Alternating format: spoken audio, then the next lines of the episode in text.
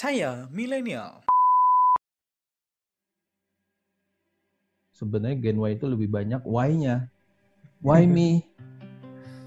why me? Why me gitu.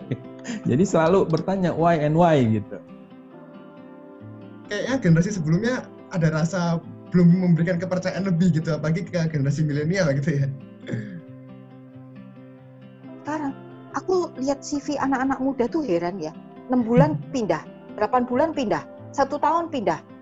Kalau ada yang lama malah dikecengin temennya. Betah amat sih lu di situ.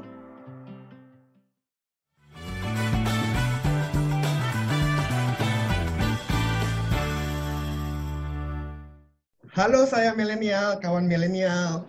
Gimana kabarnya? Aku percaya, aku dan aku berharap kita semua masih punya pengharapan dan semangat di dalam masa pandemi ini. Nah, nggak kerasa ya kita balik lagi hari ini ke podcast saya milenial dan hari ini pastinya dengan tema yang sangat menarik banget. Apa nih? Kita mau bahas apa nih? Hari ini kita ngobrol-ngobrol mengenai inilah ya uh, sebuah value yang yang gua rasa tuh harus dimiliki oleh seorang milenial Mark. Kayak hmm. apa ya? Tema ini sangat khas banget mengenai leadership sama karir. Wah, ya, karena banyak daripada kawan milenial ini mungkin orang kuliah gitu yang mau habis ini mau mencari pekerjaan dan kita percaya hari ini narasumber kita yang walaupun sudah senior, yeah. tapi mereka kita bisa belajar banyak banget karena dari generasi milenial ini sebenarnya kita kadang kita kurang belajar, kadang kita kurang mendengar dari generasi sebelumnya, padahal banyak hal yang bisa kita pelajari dari generasi sebelumnya gitu. Iya benar sih. Nah langsung aja deh. Uh, mungkin lo kenalin Mark, siapa ya. narasumber ya. kita hari ini? Ya, kita perkenalkan Tante Ria dan Om Har. Silakan memperkenalkan diri dan mungkin juga dengan background kalian. Siapa Oke, dulu nih? Oke, Tante Ria dulu lah ya. Ya, ya Mark dan Mike rada tersinggung dikit gitu ya, dibilang-bilang senior gitu ya. Saya pengalaman kan baru 30 tahun lah, usianya yang nggak boleh disebutkan gitu ya. Rahasia gitu. Oke, teman-teman semua, gitu malam ini kita akan ngobrol santai gitu ya. Saya ya. lulusannya Fakultas Psikologi. Sama di konsultan psikologi juga. Jadi kerjaannya kalau ditanya konsultan itu apa? kebetulan saya waktu itu menangani untuk rekrutmen, untuk asesmen, dan juga misalnya orang ada yang minta tolong begini nih, misalnya, aduh, anakku kesulitan nih, mau untuk nentuin SMA-nya apa ya bakat minatnya, ya termasuk seperti itulah kira-kira. Nah sekarang saya mengembangkan diri tambahan nih ya, baru kira-kira ya 3-4 tahun terakhir inilah untuk kita kan ngelihat ya, wah Indonesia ini padat penduduknya. Kemudian kebutuhan manusia adalah tentang pangan, sandang, dan papan. Ya. Nah, tentu tapi sekarang bergerak di bidang papan, yaitu properti ya. Yes, ya. oke. Okay. Nah, sekarang mari kita mendengar dari yang paling profesional dari kita semua, yang punya pengalaman paling banyak dan paling kita harus dengar banyak nih. Silakan Omar menceritakan pengalamannya dan background story-nya. Ya, terima kasih Mark dan Mike ya sudah ngundang Om dan Tante. Kalau Tante dikasih waktu ya pasti habis sama dia. nah, tapi kalau Om senang bareng Tante karena bidangnya sebenarnya sama, Mark. Ya. Jadi uh, mungkin perkenalan dulu ya. Saya uh, Daniel Hartono Tanu Direja dan memang seperti yang disampaikan ya Om memang bekerja bukan hanya yang nasional tapi pernah di multinasional.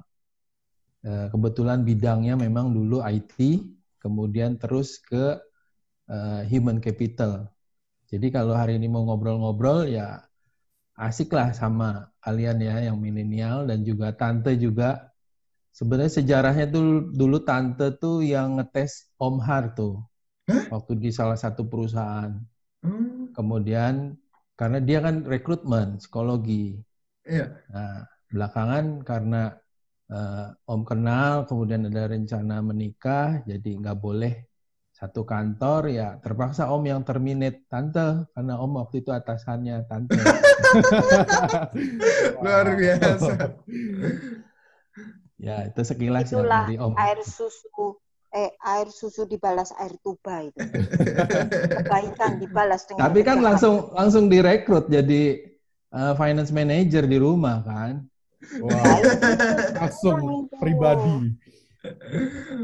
Nah, hari ini kita kan temanya mengenai leadership sama karir, Om sama Tante. Uh, aku mau mulai nanya sedikit sih. Jadi, kalau sekarang kan kita melihat kita punya jenjang generasi yang berbeda, ya kan? Uh, kita di generasi milenial sekarang kita punya banyak sekali akses yang kita bisa dapat atau kita belajar dari internet yang mungkin dulu masih sangat kurang gitu. Dan kalau misalnya Om sama Tante itu boleh flashback ke tahun Om dan Tante baru lulus kuliah, terus memulai karir, ingat nggak sih dulu kayak bagaimana effortnya uh, Om sama Tante tuh berjuang untuk masuk ke dalam perusahaan menjadi seorang profesional gitu? Silakan Tante. Oke. Ya Om. nah, kalau dulu boro-boro gitu ya, uh, Mak kebayang nggak ya, kamu tahu mesin tek apa nggak sih, Mike? Tahu, tahu. ya? Itu ya harus di take terus geser, terus take geser, bukan ya? Yes. Ah, ya kan. Dan tante itu masih mengerjakan skripsi pakai ketikan. Wow. Waduh. Jadi teman-teman milenial bisa tebak bisa tebak sendiri lah ya Tante Ria ini lulusan tahun berapa. Lu jangan begitu, aku udah bilang tadi umur 30 ya kan. Pengalaman yang nggak disebutkan. Yeah, yeah. Lu jangan buka-buka rahasia ya, tapi skripsi masih pakai ketikan dan zaman dulu itu banyak jasa uh, terima ketikan skripsi, jadi bisa hmm. kebayang. Terus hmm. untuk berjuangnya masuk ke perusahaan itu masih yang pakai surat lamaran terus dikirim pakai pos. Hmm. Iya. Nah, dulu tante masih kerja akhirnya karena keterima kerja di bagian rekrutmen. Jadi office boy itu kalau kita pasang iklan itu masih pakai iklan yang di koran, ya kan masih pakai iklan yang di radio. Office boy-nya tuh bisa kayak sinterklas. Bu, saya dari kantor pos beneran bawa karung. serius, nih bawa karung isinya surat lamaran dan Tante Ria pernah mandi surat lamaran. Beneran mandi.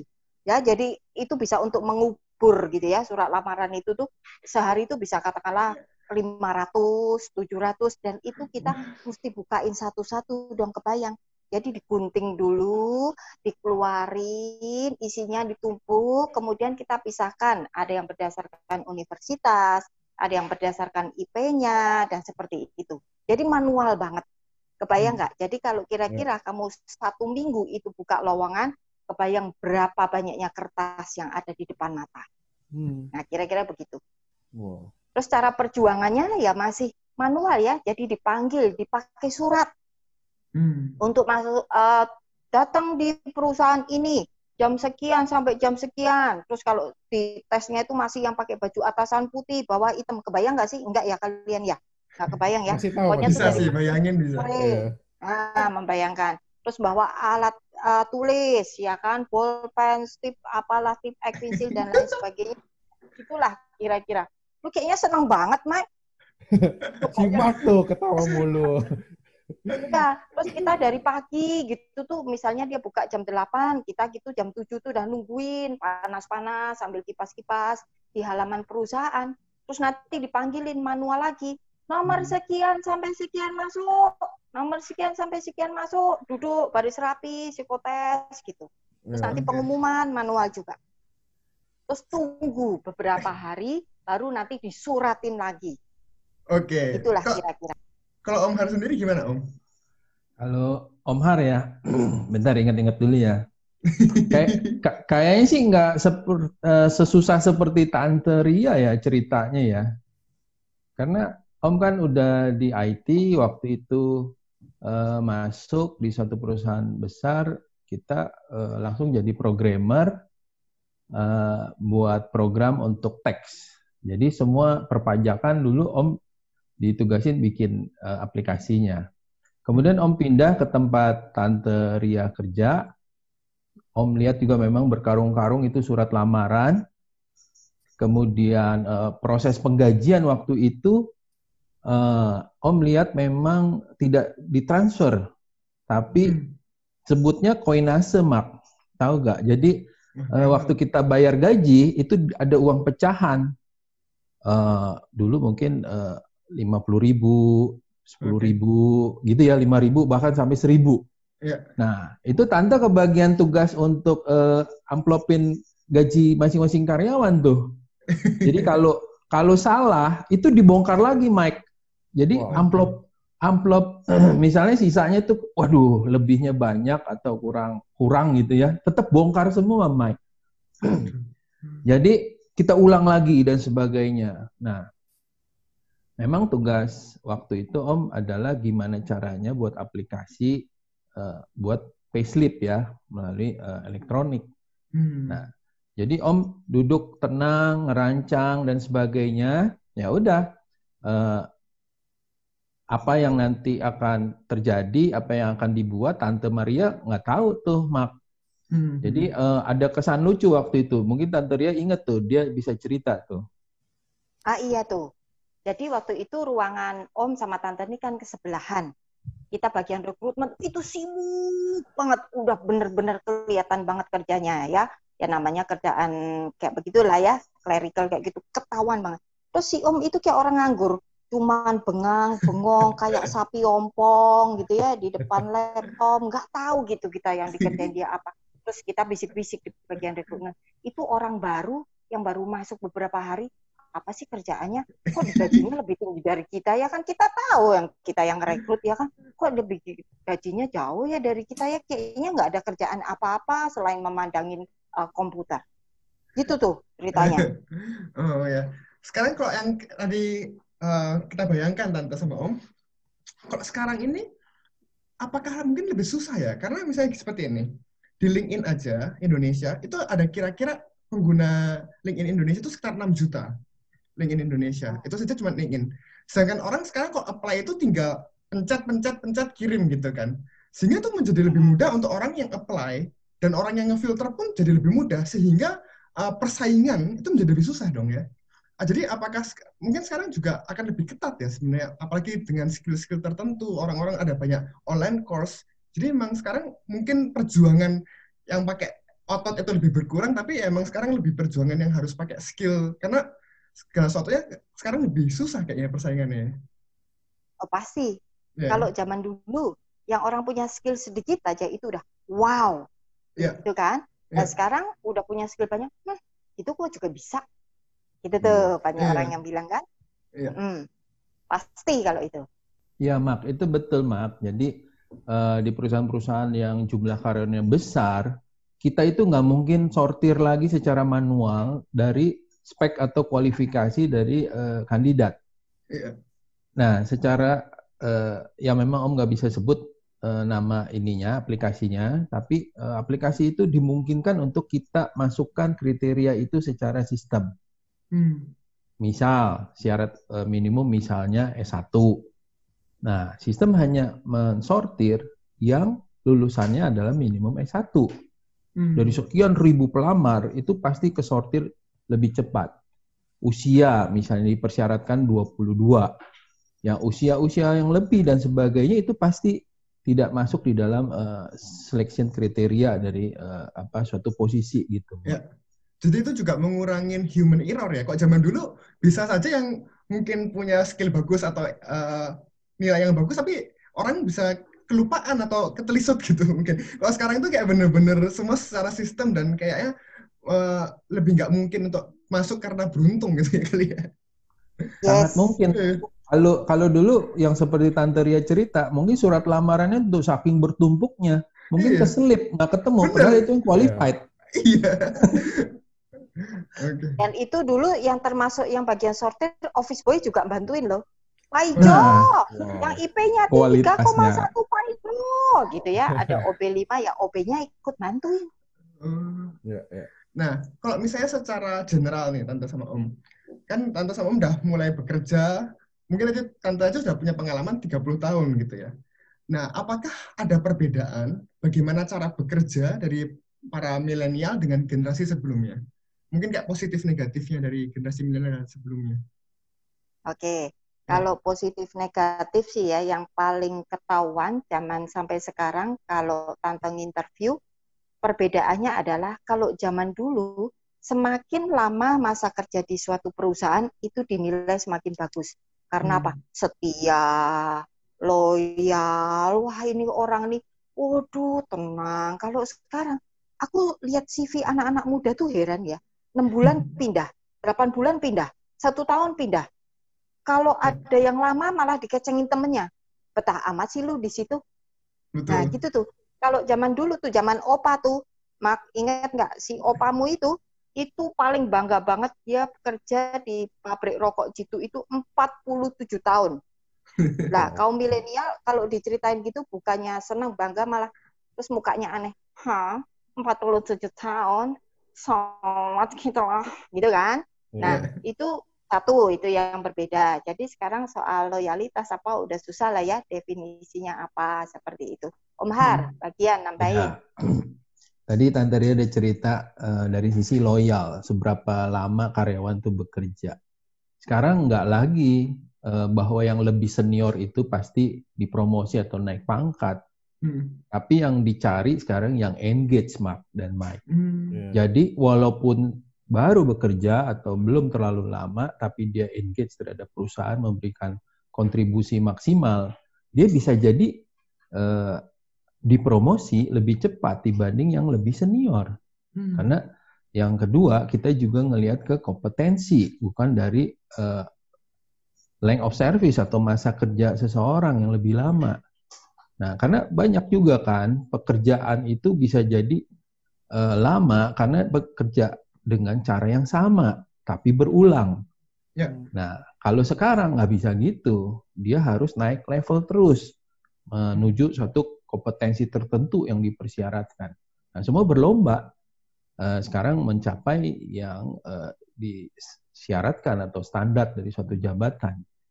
Kira-kira seperti itu, Mbak dan Mike. Hmm. Berarti sekarang bisa disimpulkan kalau di generasi kita sekarang yang milenial ini ya memang kita butuh yang tadi Om Har bilang kita terus engage sama perusahaannya sesuai dengan kualifikasinya juga terus meningkat. Jadi seperti yang namanya loyalitas itu sudah tidak begitu seperti zaman dulu lagi ya. That's right. Hmm. Tapi kalau dari sisi cara bekerja, apakah milenial ini ada hal-hal yang mungkin bagi generasi sebelumnya agak nyeleneh gitu mungkin? Yes. Uh, yang paling kelihatan itu soal kreativitas ya. Okay. Kalau generasi dulu gitu ya, generasi tante om itu pokoknya kalau udah dibuat SOP, yeah. nurut aja. Udah lu nggak usah macem-macem lah. SOP-nya hmm. udah ada. Kita sebutnya tuh pakai buku putih atau buku hijau atau whatever ya. Pokoknya itu panduannya aja. Pokoknya kalau sudah ikutin, udah kayak kebo dicocok hidung. Kalau hmm. keluar dari SOP, berarti kamu salah. Oke. Okay. Gitu. Nah kalau sekarang anak muda dikasih SOP kayaknya kok uh, uh, jarang yang bisa nurut tanda petik gitu ya. Yeah. Ya positif negatifnya sih justru kreatif kreatif. Hmm. Kita biasa ngerjain gini, terus dia selalu bertanya, kenapa mesti begitu? Kenapa yeah. mesti pakai cara itu? Kenapa tidak begini? Hmm. Nah, kita sih pengennya nih ya, tante ini pengen ikutin. Pokoknya kan pengen begitu, tapi kan nggak bisa. Nah, Om mungkin nambahin tuh yang praktek setiap harinya ya. tuh. Jadi uh, Om tambahin ya, kalau kita ini cenderung kalau yang lama itu adalah patuh terhadap atasan. Tapi kalau namanya namanya juga Gen Y ya, yang kita tahu sama-sama tahu sebenarnya Gen Y itu lebih banyak why-nya. Why me? why me, why me gitu. Jadi selalu bertanya why and why gitu. Nah, itu kita harus uh, apa bisa menyesuaikan dengan generasi yang milenial. Karena kalau enggak logik, enggak ada alasan yang jelas ya mereka kabur lah pindah ke suatu hmm. perusahaan yang bisa mengakomodir uh, ide-ide mereka gitu ya. Yang kedua, dari cara bekerja ya tadi Mak tanya ya. Yeah. Ya. Uh, anak-anak milenial itu kerjanya luar biasa cepat. Hmm. Jadi mereka juga perlu ngambil keputusan yang cepat. Betul. Kalau uh, mereka bekerja dengan cepat tapi leadernya adalah generasi di atasnya atau mungkin uh, baby boomers, cenderung akan beda kan? Generasinya Betul. terlalu jauh, mereka uh, lebih safety, tunggu dulu, rapat dulu, asal sempet terus rapat gitu ya. ya nggak keluar-keluar keputusannya, mereka sebel. Nah, cara yang lain adalah memang leader itu harus bisa memahami milenial yang mau cepat ini diisi dengan suatu uh, apa ya uh, suatu karakter atau suatu skill supaya mereka lebih uh, apa ya lebih pas gitu tidak terburu-buru tapi salah tapi ada tidak terlalu cepat tidak terlalu terburu-buru tapi pas gitu loh mak sehingga yeah. keputusan antara si milenial dengan si atasannya ini bisa ketemu pada satu uh, titik atau kondisi yang diharapkan gitu. Betul. Sebenarnya aku sangat relatable banget sama yang Om Har bilang karena aku juga sebenarnya kerja kemarin di startup uh, Komji dan aku kira startup itu kan sudah termasuk ada bahasanya namanya agile ya. Jadi mereka itu cepat segala sesuatu itu udah cepat gitu. Dan tapi ketika aku masuk, aku bekerja, padahal itu kan sebagai working student, bosku tuh generasi sebelumnya gitu. Jadi kok aku ngerjain segala sesuatu tuh mereka selalu kaget kayak loh kok udah selesai? Kok udah selesai? Gitu kan. Tapi aku suka sebel ketika udah selesai terus kayak nggak ada pekerjaan gitu. Karena bagi aku sendiri kayak milenial tuh suka dapat tantangan dan mereka sangat senang ketika kita dapat tanggung jawab atau kita bisa buat sebuah keputusan gitu. Tapi kayaknya generasi sebelumnya ada rasa belum memberikan kepercayaan lebih gitu apalagi ke generasi milenial gitu ya. Mungkin karena nggak kepercayaan karena apa ya uh, kita menganggap generasi kalian itu generasi buru-buru. yeah, okay. Orang dulu kan dipikir dulu toh, dipikir dulu yeah. toh, sudah, gitu kan? Loh, proses pikirnya kenapa cepet banget, gitu ya? Yeah, nah itu, yeah. Nah, itu yang kita merasa ini anak udah mikir apa belum ya? Kok tiba-tiba udah bertindak aja lah itu. Nah, nah ini ada suatu satu anekdot ya, cerita lucu gitu ya. Ada suatu meeting gitu di meja, pemimpinnya golongan baby boomers, udah tua gitu ya, uh, presidennya begitu. Lagi di ruang meeting, ya tentu ada generasi milenial kayak kalian, pegang handphone, main handphone. Kesannya begitu, duduk sambil nyantai. Penampilan kalian kan kayak gitu tuh ya, rambut jibrak-jibrak, pakai headset ya, mukanya belin gitu kan, nggak kelihatan serius gitu kan, main handphone. Terus dia gebrak meja itu, si baby boomer. Hai, saya sedang memimpin rapat ini. Kenapa kamu mainan handphone? Terus yang ditunjuk juga celinga celinguk gitu. E, ada apa ya Pak? Siapa? Ya kamu itu. Kamu tidak menghargai saya ya. Saya selama ini berbicara begini-begini. Kamu itu main handphone terus. Kayak gitu kan. Terus si anak milenial bilang, nunjukin handphonenya di hadapan ke sana. Loh Pak, saya mencatat kok tadi apa yang Bapak katakan. Nah, hmm. anekdotnya sih itu gitu lah. Yeah. Kalau generasi baby boomers kan duduk nyatet tenang, dengerin gitu ya. Yeah. Kalau mungkin generasi kalian sambil udah dekat itu udah kepalanya joget-joget sambil apa. Nah, itu adalah uh, dari fisik aja kita lihat kalian sebel. Oke, okay, oke. Okay. Mukanya nyebelin, gayamu juga nyebelin, terus suka godek-godek gitu, gitu tapi kan ini dengerin musik nih anak kurang ajar memang ya kita lagi meeting kayaknya mungkin telinganya dia bisa dengerin musik setengah yang setengahnya bisa catat nah itu yang kita nggak bisa lakukan itu generasi hmm. tua itu nah om tambahin ya yeah. Kalau secara teknikal, anak-anak milenial, dia begitu cepat lah. Informasi masuk melalui email, melalui sosmed, dan sebagainya. Dia gunakan tools yang ada, dia bisa kombinasikan, langsung mengeluarkan report dengan cepat. Hmm. Nah, beda dengan generasi di atasnya mungkin ya mereka taunya cuma Excel. Hmm. Dia taunya cuma Word. Nah, hmm. gimana uh, apa mungkin melihat hasil yang begitu cepat dan sebagainya mungkin terkaget-kaget ya nggak ya. siap ya. tugas ini apalagi dan sebagainya. Nah, uh, buat Om sama Tante kan kita, uh, aku pernah dengar begini kayak leader yang baik itu akan menghasilkan leader yang berikutnya. Jadi di generasi sebelumnya akan menghasilkan leader yang baik di generasi ke depan gitu uh, aku yakin Om Mama Tante ini kan udah pernah melewati masa-masa dipimpin oleh seorang leader dan bahkan sekarang memimpin seseorang uh, yang akan menjadi calon leader dari generasi kita, generasi milenial. Nah, kalau menurut Om Tante itu uh, ada nggak sih hal yang membedakan cara kepemimpinan itu di zaman yang dulu sama sekarang? Oke, kalau saya mungkin cuma satu tadi tuh ya kembali ke trust dan tidak trust gitu ya. Hmm. Uh, agak sulit ya memang perjuangan bagi kami gitu ya yang generasi generasi bukan milenial ini untuk percaya itu hmm. aja karena kalau kami tuh sukanya lihat bukti lihat tunggu dulu lihat hasil lah kalau kalian itu ya untuk gimana ya ngomongnya ya untuk melepas itu loh agak ya. susah ya, ya melepas trust ke kalian itu agak susah karena ya itu kami suka terkaget-kaget gitu dengan kalian gitu. Kalau Om Har gimana tuh? Ya mungkin Om sempurnain kali ya. Sebenarnya ada bukunya itu Speed of Trust. Jadi kita boleh aja trust kepada tim kita, subordinate kita, atau calon leader kita uh, di bawah kita itu. Harus ditambah dengan uh, check and recheck. Jadi trust itu nggak blind trust gitu ya, tapi smart trust. Boleh dipercaya, beri kesempatan untuk mereka mengelola suatu pekerjaan, tapi jangan dilepas begitu saja gitu. Hmm. Tapi ada eh, bagian-bagian uh, tertentu untuk kita cek atau evaluasi dan sebagainya dan sebagainya. Itu menyempurnakan uh, informasi dari Tante Ria ya. Tapi Om tambahin satu lagi.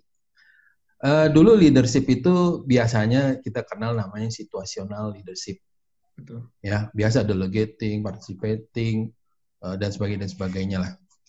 Uh, tapi sekarang itu leader dituntut dia itu harus inspirasional. Dia memberikan inspirasi bagi anak-anak muda sehingga mereka itu termotivasi, oh ya, cukup dengan inspirasi itu mereka kreatif kok. Mereka akan create project-project tertentu yang bisa berkontribusi dengan cara mereka. Ya. Itu satu. Yang kedua, beri mereka kesempatan supaya dapat uh, learning experience. Hmm. Ya. Jadi mereka masuk dalam project, dilibatkan, lalu mereka menghasilkan sesuatu.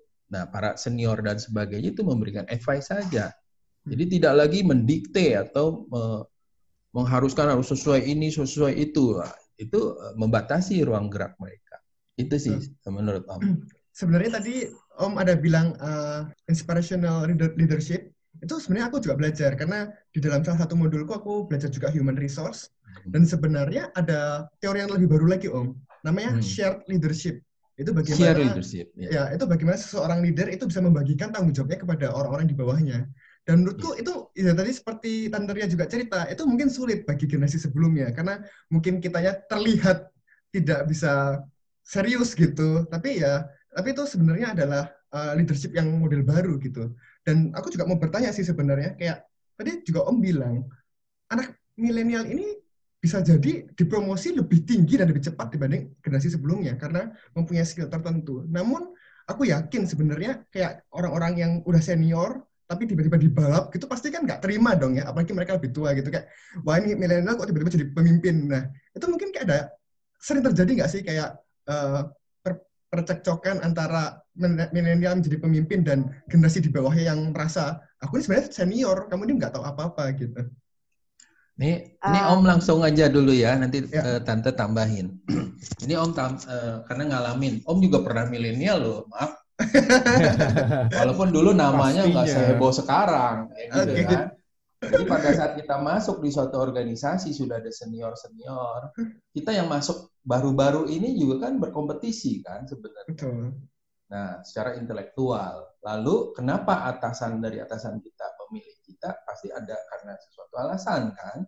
Ya. Mungkin lebih capable gitu kan, lebih mampu dibanding dengan uh, existing employee yang ada. Nah, kita waktu dipilih, ditunjuk, dibuat surat keputusan direksi, memimpin suatu departemen di mana di situ ada senior, mereka bisa bisa terima. Ya, betul Pak Awa tadi mungkin bukan percecokan kali ya, tapi ada konflik. konflik. Nah, konflik itu justru diuji leadership dari seorang yang lebih muda dibanding yang seniornya. Oke. Okay. Nah, sama anak sekarang juga kalau memang dia jelas ya uh, skillful, dia juga capable, maka lingkungan dan sebagainya juga bisa terima kok kalau hmm. memang dia memang layak untuk dipercaya. Kira-kira gitu. Hmm. Mungkin tante mau tambahin nggak gitu? Kayaknya udah nggak sabar. Iya, yeah. enggak sih. Kalau yang kayak gitu tuh biasanya terjadi karena masa kerja gitu ya, yang nggak terima, yeah. yang senior itu. Aku sudah 40 tahun loh kerja di sini, aku sudah 27 tahun loh kerja di sini. Eh, ada anak S2 masuk umur baru 24 bisa tiba-tiba begini. Nah, itu soal senioritas sih biasanya. Ya. Karena dia merasa sudah mengerjakan hal yang itu tuh sudah 27 tahun gitu. Padahal ya. yang dia kerjakan ya itu terus nggak ada rubah-rubahnya gitu. Ya. Mungkin kayak dari Om sendiri, ada nggak value-value yang milenial bisa miliki agar mereka bisa lebih diterima sebagai leader gitu? Mungkin ya tiga value utama lah yang harus dimiliki milenial ketika dia bisa menjadi leader sehingga mungkin dia bisa lebih diterima. Ya, uh, ada istilahnya itu uh, resilience ya. Dia harus uh, apa ya uh, seperti fair gitu lah. Dia harus uh, tahan banting. Hmm. Jadi tidak mudah untuk putus asa pada saat uh, mungkin ketemu suatu project dia belum berhasil atau ketemu uh, atasan yang beda generasi dan beda pemikiran uh, apa yang dia lakukan mungkin lebih apa ya uh, tidak sesuai harapan. Nah itu mental yang perlu uh, dipunyai oleh milenial. Yang kedua emosionalnya sendiri juga harus resilient. Hmm. Dia harus bisa beradaptasi dengan lingkungan yang ada. Dia sadar bahwa dia mampu. Tapi sadar nggak orang lain juga uh, supaya diajak juga ikut bekerja sama dalam suatu proyek Jangan cepat mutungan gitu kalau bahasa uh, ya. ya. Nah, jadi uh, kalau kita menuju suatu titik A, kita belum berhasil, mungkin coba uh, dengan alternatif yang lain, mungkin tetap ke menuju ke A, cuman mungkin agak belok dikit. Sabar aja dikit. Kira-kira gitulah, Mak. Nah, yang penting tujuannya sama kan. Ya. ya. Ya, tambahannya adalah kayaknya generasi ini perlu persisten dan endurance. Itu okay. yang kalian kurang dibanding kami-kami, gitu ya. ya. Kalau okay. kami ini mungkin bisa nyangkul gitu ya sawah dari jam berapa sampai jam berapa tuh persisten terus gitu ya endurance terus ya itu yang kalian nggak tahan tuh betul karena kalian itu orang yang pokoknya cepet lihat hasil buru-buru lihat hasil buru-buru. Kalau perlu pindah gitu ya dan suka sekali tantangan. Nah, kalau kami ini kan nyangkul sawah satu hektar ya bisa kami jalanin. Kalian itu yang nggak mampu. Ya rasa hmm. itu aja. Nah, uh, terus buat kita uh, kaum milenial ini kan uh, aku yakin kita semua pasti ingin menjadi seorang great leaders lah ya. Uh, dan yang pasti aku apa pernah baca sebuah quotes itu seorang great leaders itu dia harus menjadi seorang juga great listener. Jadi dia harus menjadi pendengar yang baik juga. Nah kadang kan anak muda ini kan kayak males ya mendengar apa yang dikatakan senior gitu karena yang kayak Tante Ria tadi bilang kita anak muda yang yang merasa overconfidence kita percaya dengan skill kemampuan kita nih senior apaan sih ngomongnya misalnya ngaco segala macam. Nah uh, aku yakin itu mungkin sering terjadi juga di perusahaannya nggak sih? Jadi gini, kalau hal itu memang kelihatan ya, terutama generasi kalian yang lulusannya uh, di atas S1, S2 atau yang pulang dari luar negeri gitu ya. Itu itu udah kayaknya wudu mereka itu udah berdiri di atas pesawat jet gitulah ya kesannya atau apa ya perumpamaannya ya pokoknya yeah. terasa wow Wah ini udah punya banyak teori, punya banyak ilmu, udah kayaknya tuh nggak betah banget gitu ya sering generasi kami itu bekerja di perusahaan, terus habis itu, uh, ini teman saya ini baru aja nih, hampir umur 50 mau keluar. Saya bilang, aduh, kok kamu mau keluar kenapa? Kata dia gitu, bosku mau pensiun owner gitu ya. Diganti tuh anaknya baru datang tuh, baru pulang dari Amerika. Nah, kita udah senyum-senyum tuh pulang hmm. dari Amerika, pulang dari Jerman, pulang dari Swiss, pulang dari Kanada, itu datanglah generasi yang nyebelin-nyebelin, gitu ya. Mereka hmm. punya segudang teori yang mereka mau praktekin di perusahaan bapaknya atau perusahaan bukan bapaknya, yang menurut mereka is the best gitu ya teorinya hmm. itu. Wow, di kepala itu udah penuh tuh. Awas tuh pulang begitu ya kan. Wah, tante hajar gitu ya. Nah, itu udah mau langsung buru-buru dipraktekin tuh udah kayaknya tuh udah kebelet banget gitu loh. Nah, kadang ya mereka itu harusnya sabar lihat dulu gitu ya. Perusahaan ini mungkin didirikan sejak 1960. Zaman kalian masih di awan-awan gitu ya. Dan sudah punya apa ya istilahnya budaya, punya cara kerja. Ya memang sih kalian membawa angin perubahan yang baik, cara kerja yang lebih baik datang pula dari luar negeri worldwide lah gitu. Kita nih apa sih mungkin perusahaannya ya di kampung lah, di Sidoarjo lah, di Solo, tapi sudah 60 tahun gitu loh. Hmm. Nah, itulah kadang kesulitannya seperti itu ya. Jadi hmm. mesti ngelihat-ngelihat dulu. Mungkin yang segudang teori yang kalian bawa tuh jangan tiba-tiba mau diterapkan semua, semua perusahaan uh, eh, SOP-nya diganti, orang-orangnya diganti, ya apa ya? Namanya jadi istilahnya air dingin langsung jangan digantikan air panas, air panas jangan langsung digantikan air dingin anget-anget gitulah, hangat-hangat yeah. suam-suam. Hmm. Nah, itu ya di percampuran itulah yang lebih baik. Berarti ini hmm. seperti kolaborasi lah harusnya ya. Ya, Betul. yang muda dengerin yang tua, yang ya. tua juga mau dengerin yang muda. Hmm. Oke, Om. Ya, ya, Om tambahin ya. Jadi yang diceritain tante itu ya tadi udah dijelasin culture ya.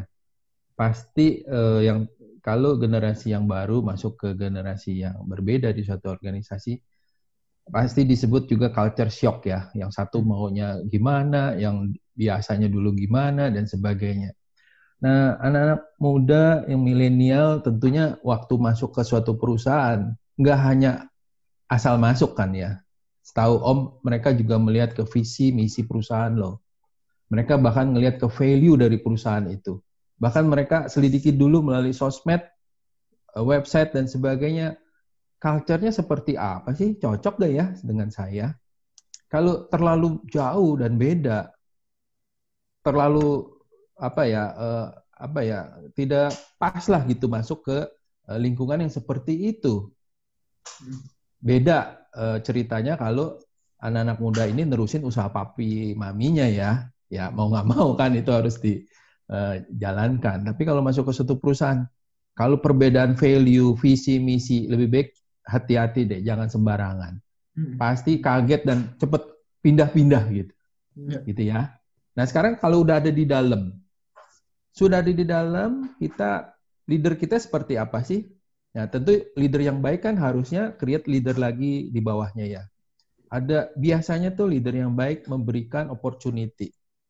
Sebelum memberi kesempatan, mereka juga memberi kebebasan untuk mereka belajar, membuktikan sesuatu, uh, mungkin dengan anggaran yang terbatas, tapi mereka uh, bisa mengelola dengan baik, dapat kepercayaan dan berhasil misalnya.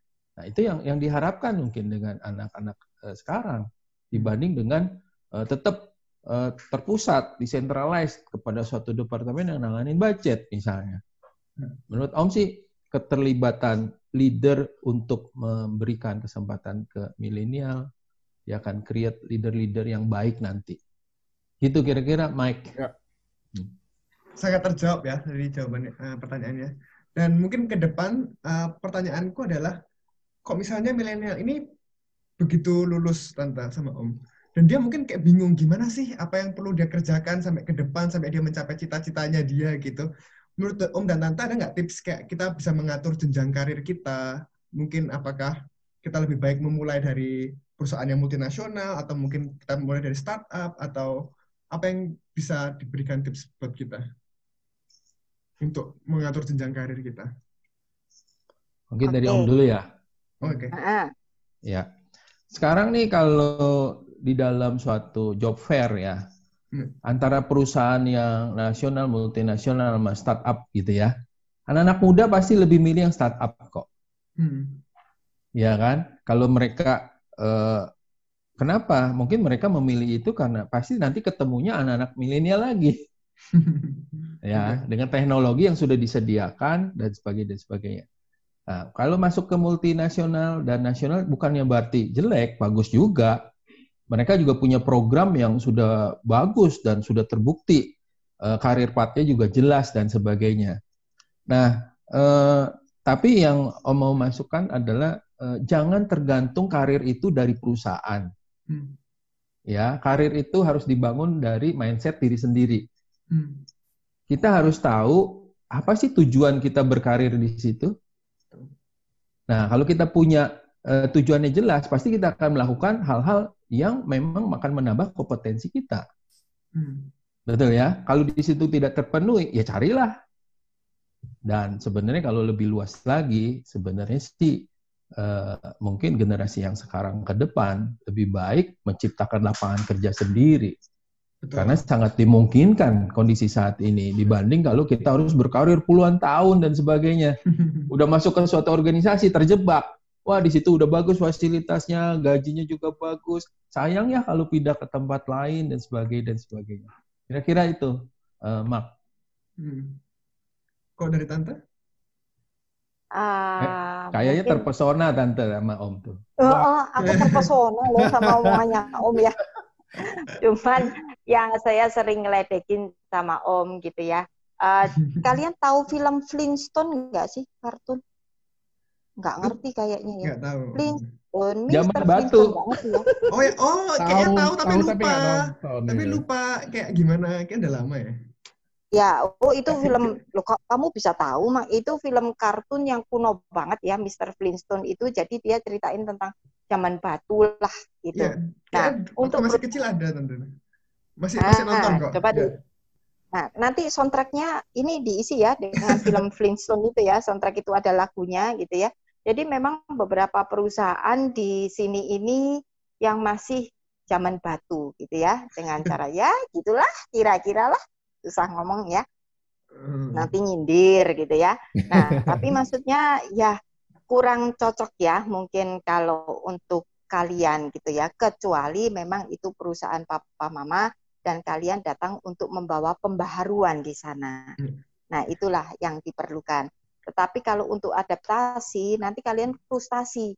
Karena memang perusahaan-perusahaan di sini ya bukan yang biasanya bukan yang itu ya Pak ya, bukan yang multinasional, bukan yang kayak gitu ya di sini juga masih banyak perusahaan yang ownernya ya sekaligus pimpinan tertinggi gitu ya. Jadi hmm. one man show lah keputusan jadi dia, minta tanda tangan jadi dia, mecat orang tergantung seneng nggak seneng. Bahkan hmm. ada loh sampai sekarang nih ya tahun 2019 lah 2020 tante udah jarang ada perekrutan itu yang uh, foto pelamarnya dibawa dulu ke orang pinter. Waduh. Nah, kalian kaget kan pasti. Serius? itu 2019 loh ya dibawa dulu ke orang pinter karena mereka kan uh, apa uh, ya menganut agama tertentu karena akan dicocokkan dulu auranya, sionya, tahun lahirnya. Nah, untung nggak diminta anu ya apa tuh namanya garis tangan susah gimana cara bawanya. Ya. Nah kayak gitu kayak gitu tuh. Kadang hmm. dislike and ya like and dislike itu masih subjektif banget gitu loh hmm. kira-kira.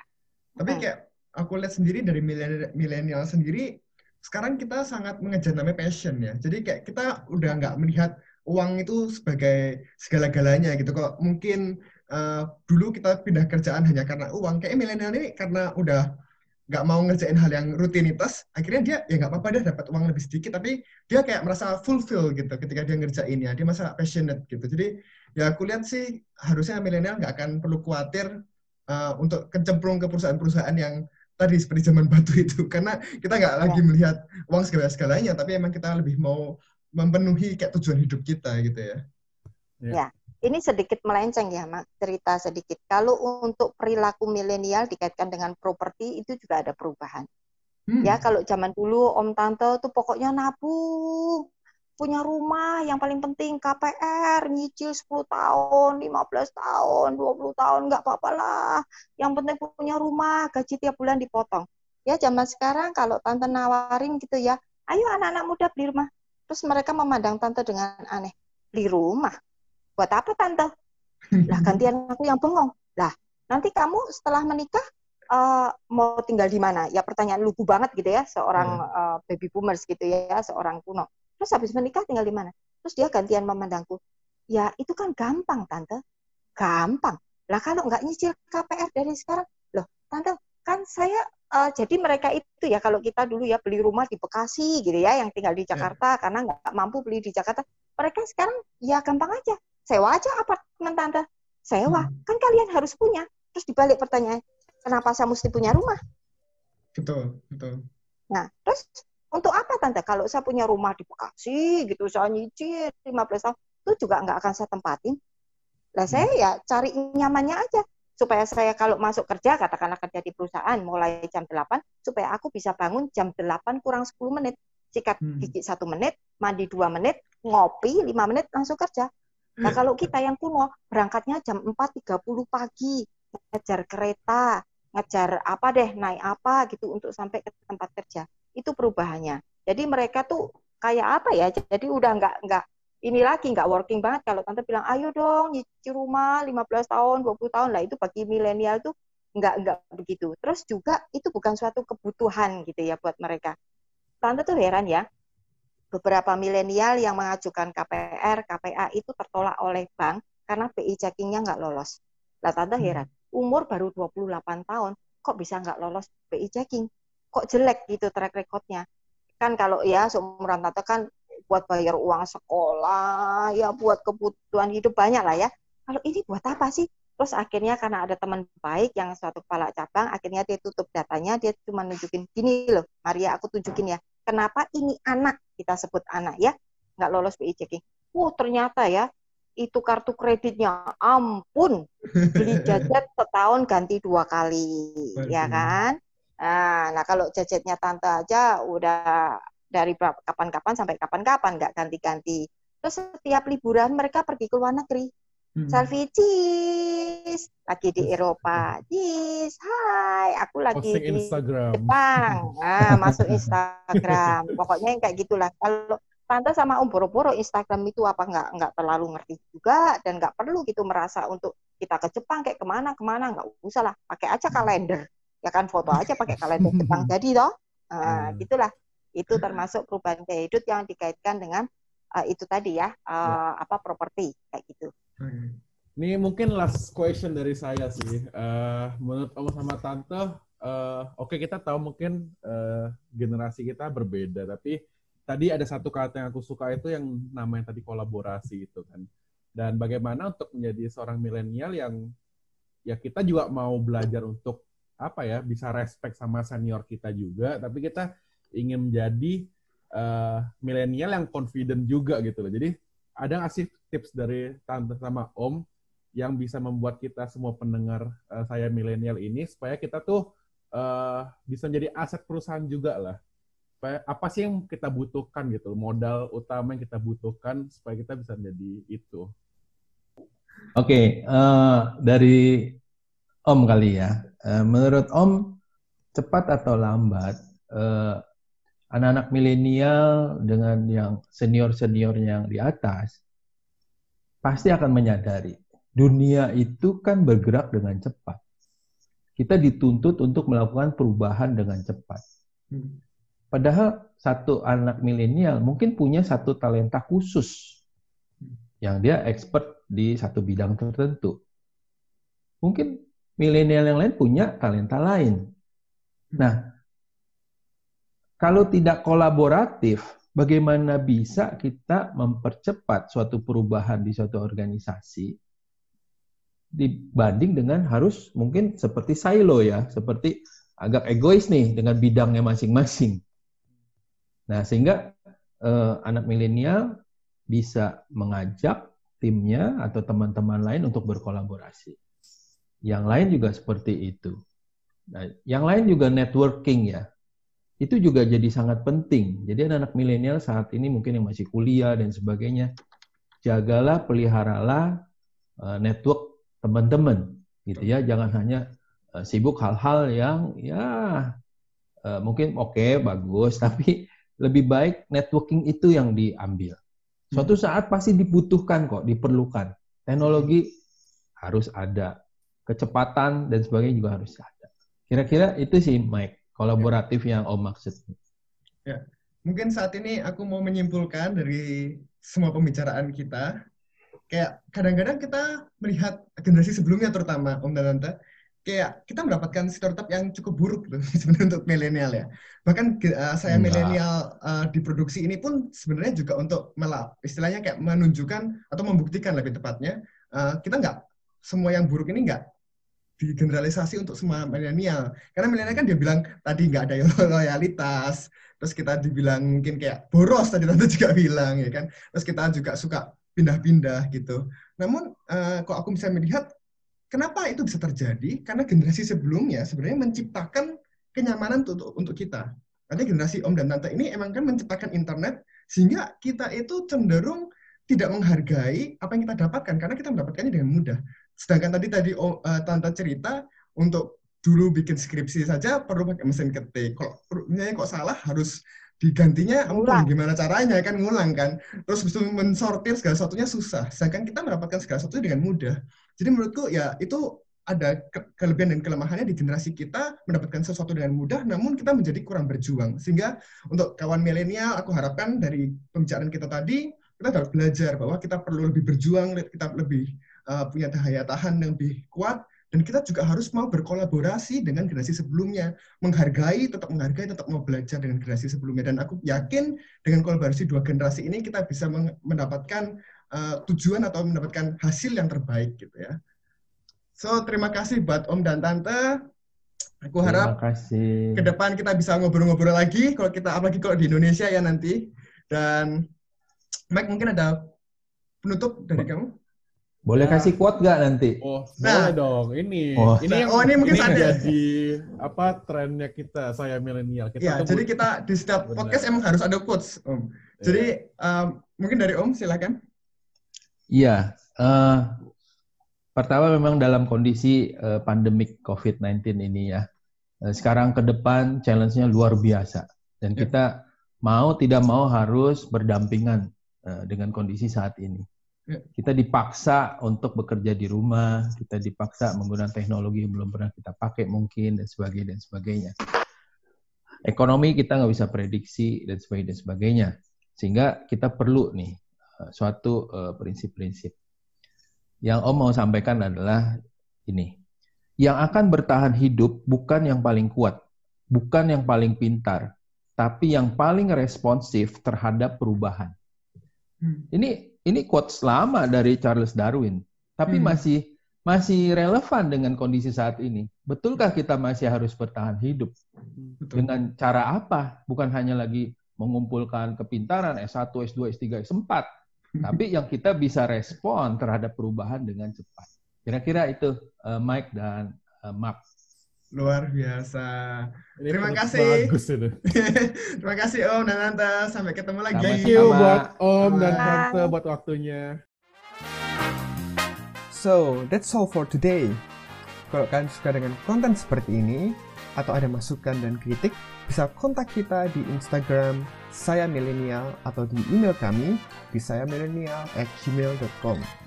Support kalian adalah bahan bakar buat kita untuk terus maju, untuk terus semangat memberikan konten-konten yang terbaik. Stay tune with us. Saya milenial, kita kawan milenial.